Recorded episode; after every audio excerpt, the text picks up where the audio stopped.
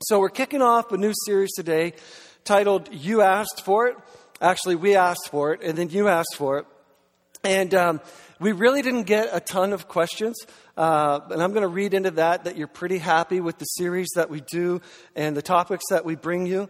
Um, and how that happens, if, for those of you who, who, who uh, might be wondering, all three of you who might be wondering how that happens, uh, four or five of us meet on a regular basis and uh, we discuss upcoming series. And th- those meetings are a mix of discernment and uh, where we are as a church and what God is laying on my heart. And, uh, and then a mix of creative juice and creative energy to make things interesting and inviting. Have you seen the billboard uh, for Mother's Day on the outside of the church? Anybody see that? Anybody see that? The mother of all Sundays. The, isn't that great? The mother of all Sundays was special speaker Liz Hoyt, and uh, looking forward to that. That's going to be a great morning. Uh, if you have ever had a mom, you'll want to be here for Mother's Day. And if you know anyone, if you know anyone who's ever had a mom, you'll want to invite them for Mother's Day. Uh, we're looking forward to that. It's going to be a great day. So, usually our series are planned. Um, several months in advance. So, this series you asked for it was planned probably two or three months before Easter, and we have we're, we're planned out till summer now or beyond, and uh, so we're always working a few months in advance. Okay, so that's um, that's that. With the small number of questions that did come in, the, we we told you in advance that we would answer the most frequently asked questions. Now, remember, there was a handful of questions. But we said we will, uh, we will answer the most frequently asked questions. And the most frequently asked question that, that you asked, that you submitted to us, is what does the Bible say about homosexuality? That was the number one question, or some variation of that question. So, my goal here this morning is to look clearly into Scripture. It's not important what I say about this, or what you say about this, or what media says about this, or what culture says about this. Uh, what's important, and I think what you want to know, at least this is the question that came in, is what does the Bible say about this? So, a few things before we jump into the Bible, okay? First of all, uh, stick with me through to the very end of the message, okay? Don't, don't, don't check out on me or start counting lights before we get to the end of the message. Um, don't check out on me if you hear something that doesn't line up perfectly with, with your particular view. Uh, I want to be your pastor and I want to be your friend. And I honestly love every single person who's here in this room this morning. And I'm doing my best to help you become, to help all of us become more like Jesus. Okay, so that's the first one. The second one, thank you. You might not clap on the second one, the second one, and this is in bright red in my, in my notes. The second one is hold your bladders. Or drink less coffee. Or something. But we made the seats comfortable so you could stay there for a 30 minute sermon. And if you get up to go to the restroom, it is a major distraction. And if you know you're getting up, sit closer to the back. Really? Fact, we have a balcony. You can sit way back. Um, so it, it's a major distraction to everyone when you're, when you're coming and going, coming and going. Third, you don't come to church on any other Sunday hoping that I'll only say things that you agree with. All right? So hold on. Hold, hold, hold. So you just don't. You come in hoping to be challenged and stretched by God's word. You want to grow. You want to see things that you had not seen before. Uh, you want God to take you a little further. So I would say approach this the same way. Right? Don't say, no, I'm done. I'm done with that. That's, that's as far as I'll ever go. Don't, don't do that. Don't do that. Because you don't do that any other Sunday. So don't do that this Sunday. Approach this the same way. And if I do this right, I'll equally challenge everybody in the room. All right? So, um, this needs to be a safe place for you and for me. And if you, if you hyper react to what you hear this morning, it makes it difficult to have these conversations. So, this room needs to be filled with love and grace and truth. and that's all you're ever going to get out of me. Um, so now I'm going to talk about applauding, um, just for this morning, okay? Because uh, we like to applaud when we hear something that we agree with or we hear something good from God's word, but I'm going to ask you to be careful with that during this sermon. And next week, you can applaud again like crazy, okay? Because um, I don't want us, like when you hear something that you like, I don't want you applauding like we're ganging up on someone else. Because that's, that is not the goal here this morning at all. That's not fair. We need to be very sensitive to real people who Jesus loves. Okay, are we all right? Does anybody need a potty break before I start?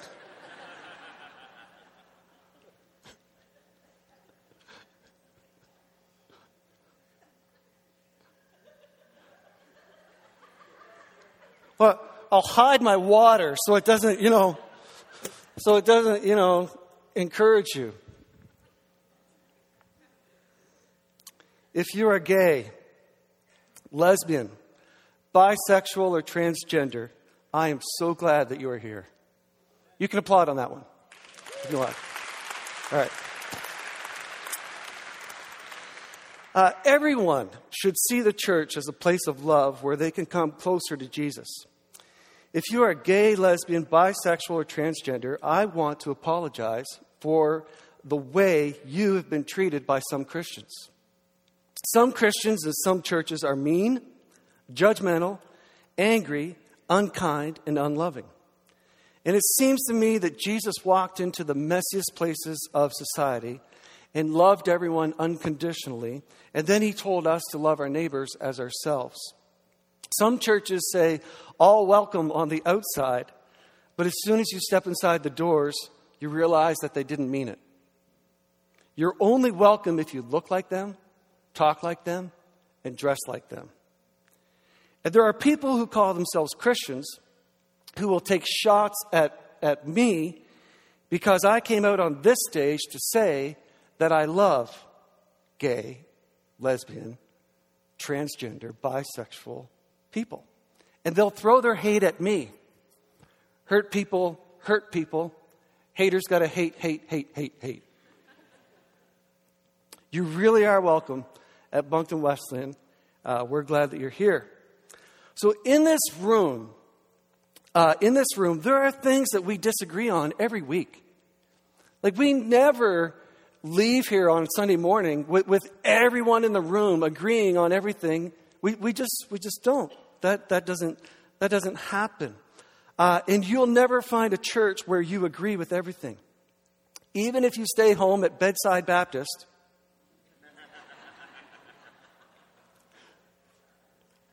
the first church of me, myself, and I, you'll eventually have a church split. And if you're all alone, that'll hurt.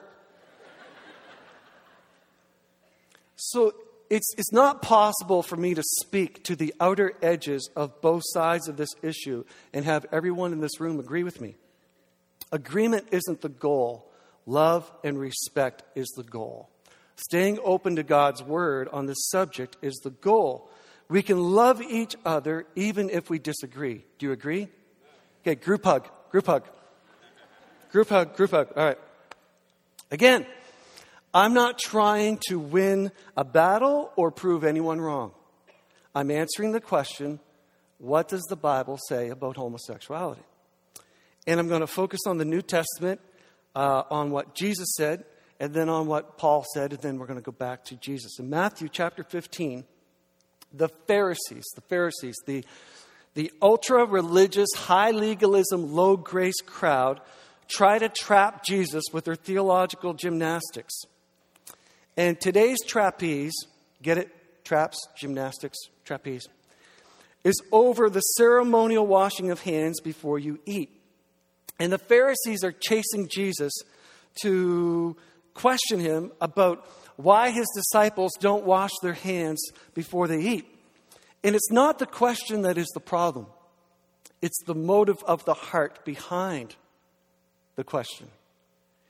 And if you track Jesus through the, the Gospels, you'll see time and again how it's, it's the self righteous religious crowd that frustrate Jesus the most.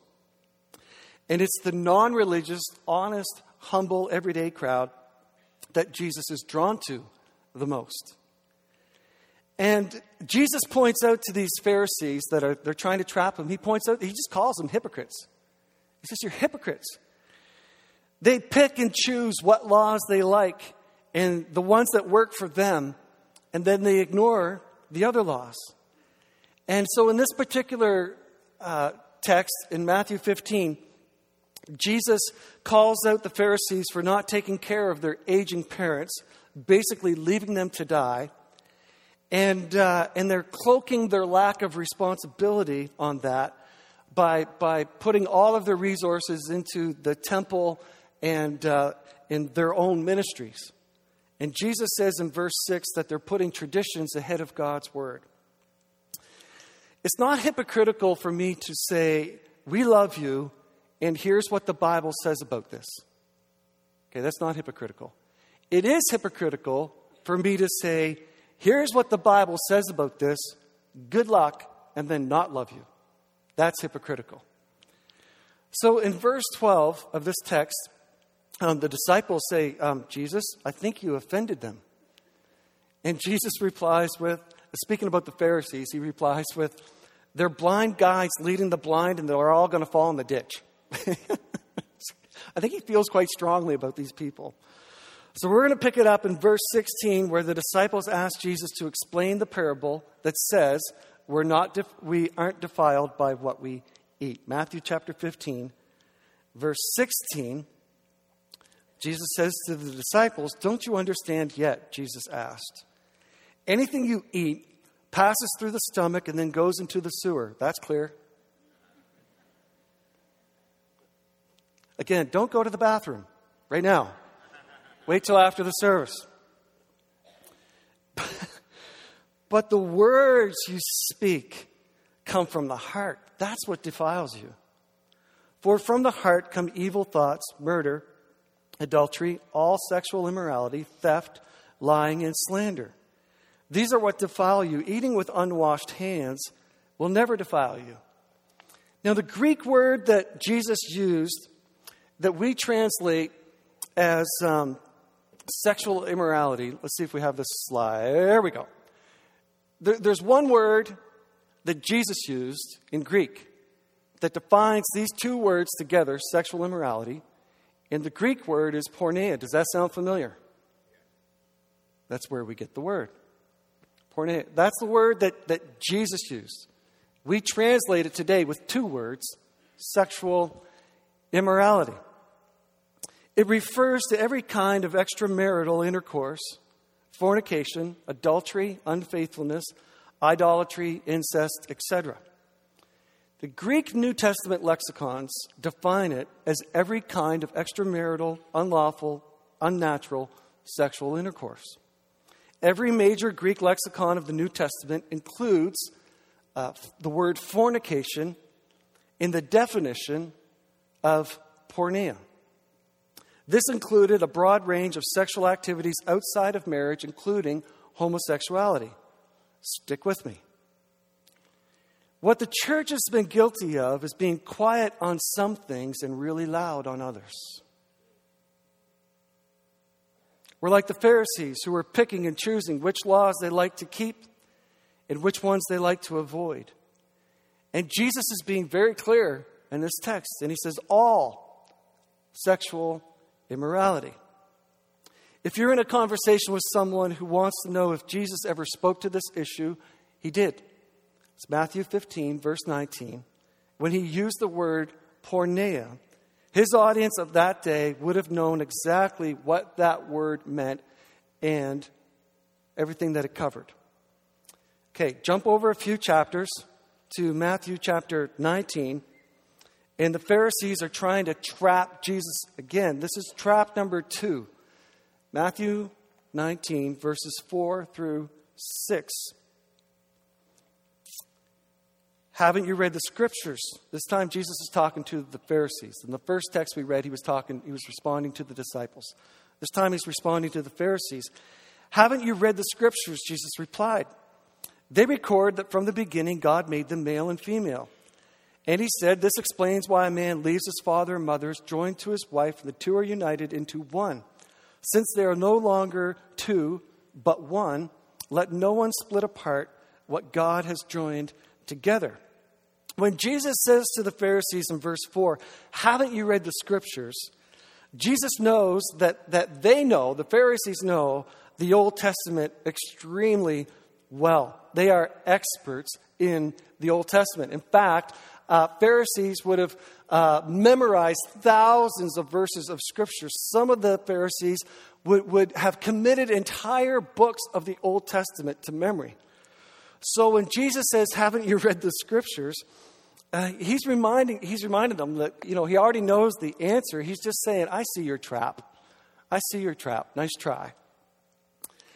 And he's also pointing back to the, the creation story in this text. And this is where Jesus affirms the book of Genesis, which is very important. When Jesus affirms the Genesis account, that's very important. And he also affirms God's design from the very beginning. So if, if, you think, if you think we're old school, Jesus was too. He's so old school, he was original school. He goes all the way back to the very, very beginning in the book of Genesis. And he says in verse 6 what God has joined together, what God has joined together. And we usually use this verse in weddings, and we apply it to the bride and the groom as a reminder that they should stay married till death do them part. But in pointing to the marriage model, Jesus is pointing back to God's design from the beginning. And he says, Don't let anyone tear that apart. Don't let anybody tear apart God's design, what God has joined together. Jesus defines marriage. If we believe that Jesus is the Son of God, and I do, then we believe that Jesus existed when God created the heavens and the earth, day and night, evening and morning, oceans and dry land, plants and animals, man and woman.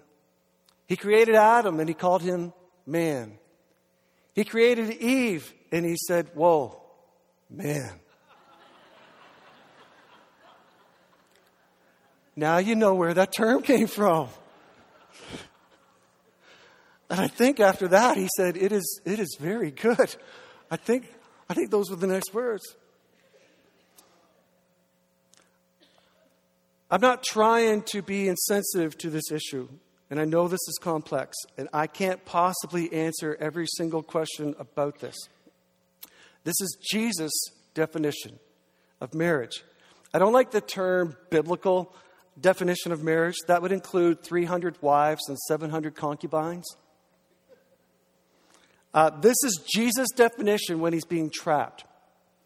And he's not being trapped by the world. It's not the world saying, Give us an answer on this. It's the religious crowd who are pushing him on these things. Jesus didn't call this meeting. He wasn't campaigning for anything. He wasn't soapboxing for anything. He was being pushed and trapped, and he answered the question as clearly as possible. All right, let's jump over to see some of what Paul says in 1 Corinthians chapter 6 and beginning in verse 9 the Apostle Paul says this Don't you realize that those who do wrong will not inherit the kingdom of God? Don't fool yourselves. Those who indulge in sexual sin or who worship idols or commit adultery or are male prostitutes or practice homosexuality or are thieves or greedy people or drunkards or are abusive or cheat people, none of these will inherit the kingdom of God. Some of you were once like that, but you were cleansed you were made holy. You were made right with God by calling on the name of the Lord Jesus Christ and by the Spirit of our God. Now, Paul says in verse 9, Don't you realize that those who do wrong. Anybody here this morning ever do wrong? All the wrongdoers. You ever done wrong? Go ahead and raise your hand. All the wrongdoers. Paul says, those who do wrong. This is where the church has gone so wrong in being quick to point at other people's sins and quiet about our own sins. All sin has consequences. And it's true, some sins wreak more havoc than others. But we don't get to look at a menu and, and pick and choose which ones we like and which ones we don't like. Paul says, Those who do wrong will not inherit the kingdom of God. Don't fool yourselves. Those who indulge in sexual sin or who worship idols, that would be, you know, anyone, people who, who put anything ahead of God in their lives, idol worshippers, or commit adultery, or are male prostitutes, or practice homosexuality, or are thieves, or greedy, or drunkards, or abusive, or cheat people. None of these will inherit the kingdom of God. And he says, Some of you were once like that. Some of us were once like that. Some of us are like that. We talked about this on Good Friday. Am I the one? Yep. Paul continues, but you were cleansed. You were made holy. You were made right with God by calling on the name of the Lord Jesus Christ and by the Spirit of our God. We are all born broken. It's a fallen, messed up, imperfect world that we live in. Why would God make me this way if He didn't want me to live this way? That's a common question or some variation of it. Um, God made me attracted to women. And I can't have sex with whoever I want to. That doesn't work. I have to battle against, against lust. And I wonder, why did God make me this way? Why doesn't He just remove it? Why can't I just have sudden bursts of lust at fully appropriate times? That'd be great. Yeah, write that down. Sudden burst of lust at fully appropriate times. Being born that way isn't a sin. Being tempted or having those desires is not a sin. It might be a cross that you have to carry, an area of your life where you just have to trust God on a daily basis. And if I had to choose a verse to help explain this, I, I might choose Romans chapter 3, verse 23. For everyone has sinned, and we all fall short of the glory of God, God's glorious standard. I agree, it's hard, it's messy, there aren't real easy answers. But I also believe that God can be with us in our struggles. He can strengthen us and work through our pain. Okay, one more trap. A lot of traps today. Here's another one John chapter 8, uh, verses 1 through 11. And then we'll, uh, after this trap, we'll wrap it up. Uh, it's good to have conversations, but don't be out trying to intentionally trap people. Nobody likes being trapped. John 8, verse 1 Jesus returned to the Mount of Olives. Early the next morning, he was back again at the temple, and a crowd soon gathered, and he sat down and taught them. And as he was speaking, the teachers of religious law and the Pharisees brought a woman who had been caught in the act of adultery, and they put her in front of the crowd. Teacher, they said to Jesus, this woman was caught in the act of adultery. The law of Moses says to stone her. What do you say? They were trying to trap him into saying something they could use against him, but Jesus stooped down and wrote in the dust with his finger. They kept demanding an answer. So he stood up again and said, All right, let the one who has never sinned throw the first stone. Then he stooped down again and wrote in the dust. When the accusers heard this, they slipped away one by one, beginning with the oldest, until only Jesus was left in the middle of the crowd with the woman. Then Jesus stood up again and said to the woman, Where are your accusers? Didn't even one of them condemn you? No, Lord, she said. And Jesus said, Neither do I. Go and sin no more. They kept demanding an answer. Uh, you don't have to answer everyone on everything. Jesus didn't answer every question. with a highly charged atmosphere around a sexual sin, with the law in one hand and a stone in the other. Jesus reminds us that we're all sinners, we're all broken. Her sin happened to be adultery. What's yours? See, God's word is a standard to live by, not a stone to be thrown. Put down your stones. Her accusers didn't condemn her, and neither did Jesus.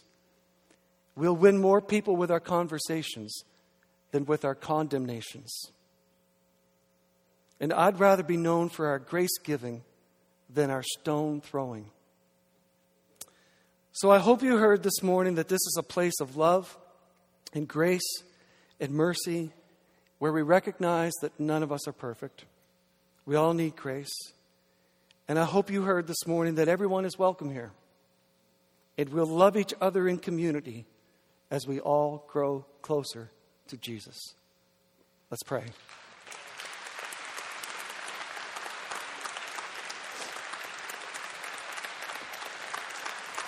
Oh, thanks.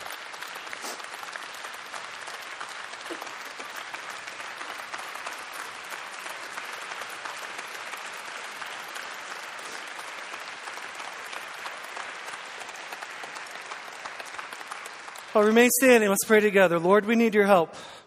We need your help, Lord. We, I need your help. I need your help. I, I pray for continued wisdom. I pray for continued love and grace. I pray, God, that you would, uh, that I would never be done learning and that you would just uh, keep me open and help me to learn how to love like, like the way that you love and, and how to see people the way that you see people and to realize that uh, my sins are no better than anyone else's. And God, I just thank you this morning for this uh, wonderful congregation. And I believe, God, that you are going to open doors and help us to reach uh, people who need you, who need to know Jesus Christ as the Lord and Savior. And so, God, I just pray that you would help us to have more conversations and fewer condemnations, and just to uh, just to do our best to love people and to love others towards you. God, I pray um, that you would just. Um, God, that you would just surround us with your love. Thank you for it. Uh, just thank you for being here with us as we continue to worship now. In Jesus' name, amen. We're going to sing.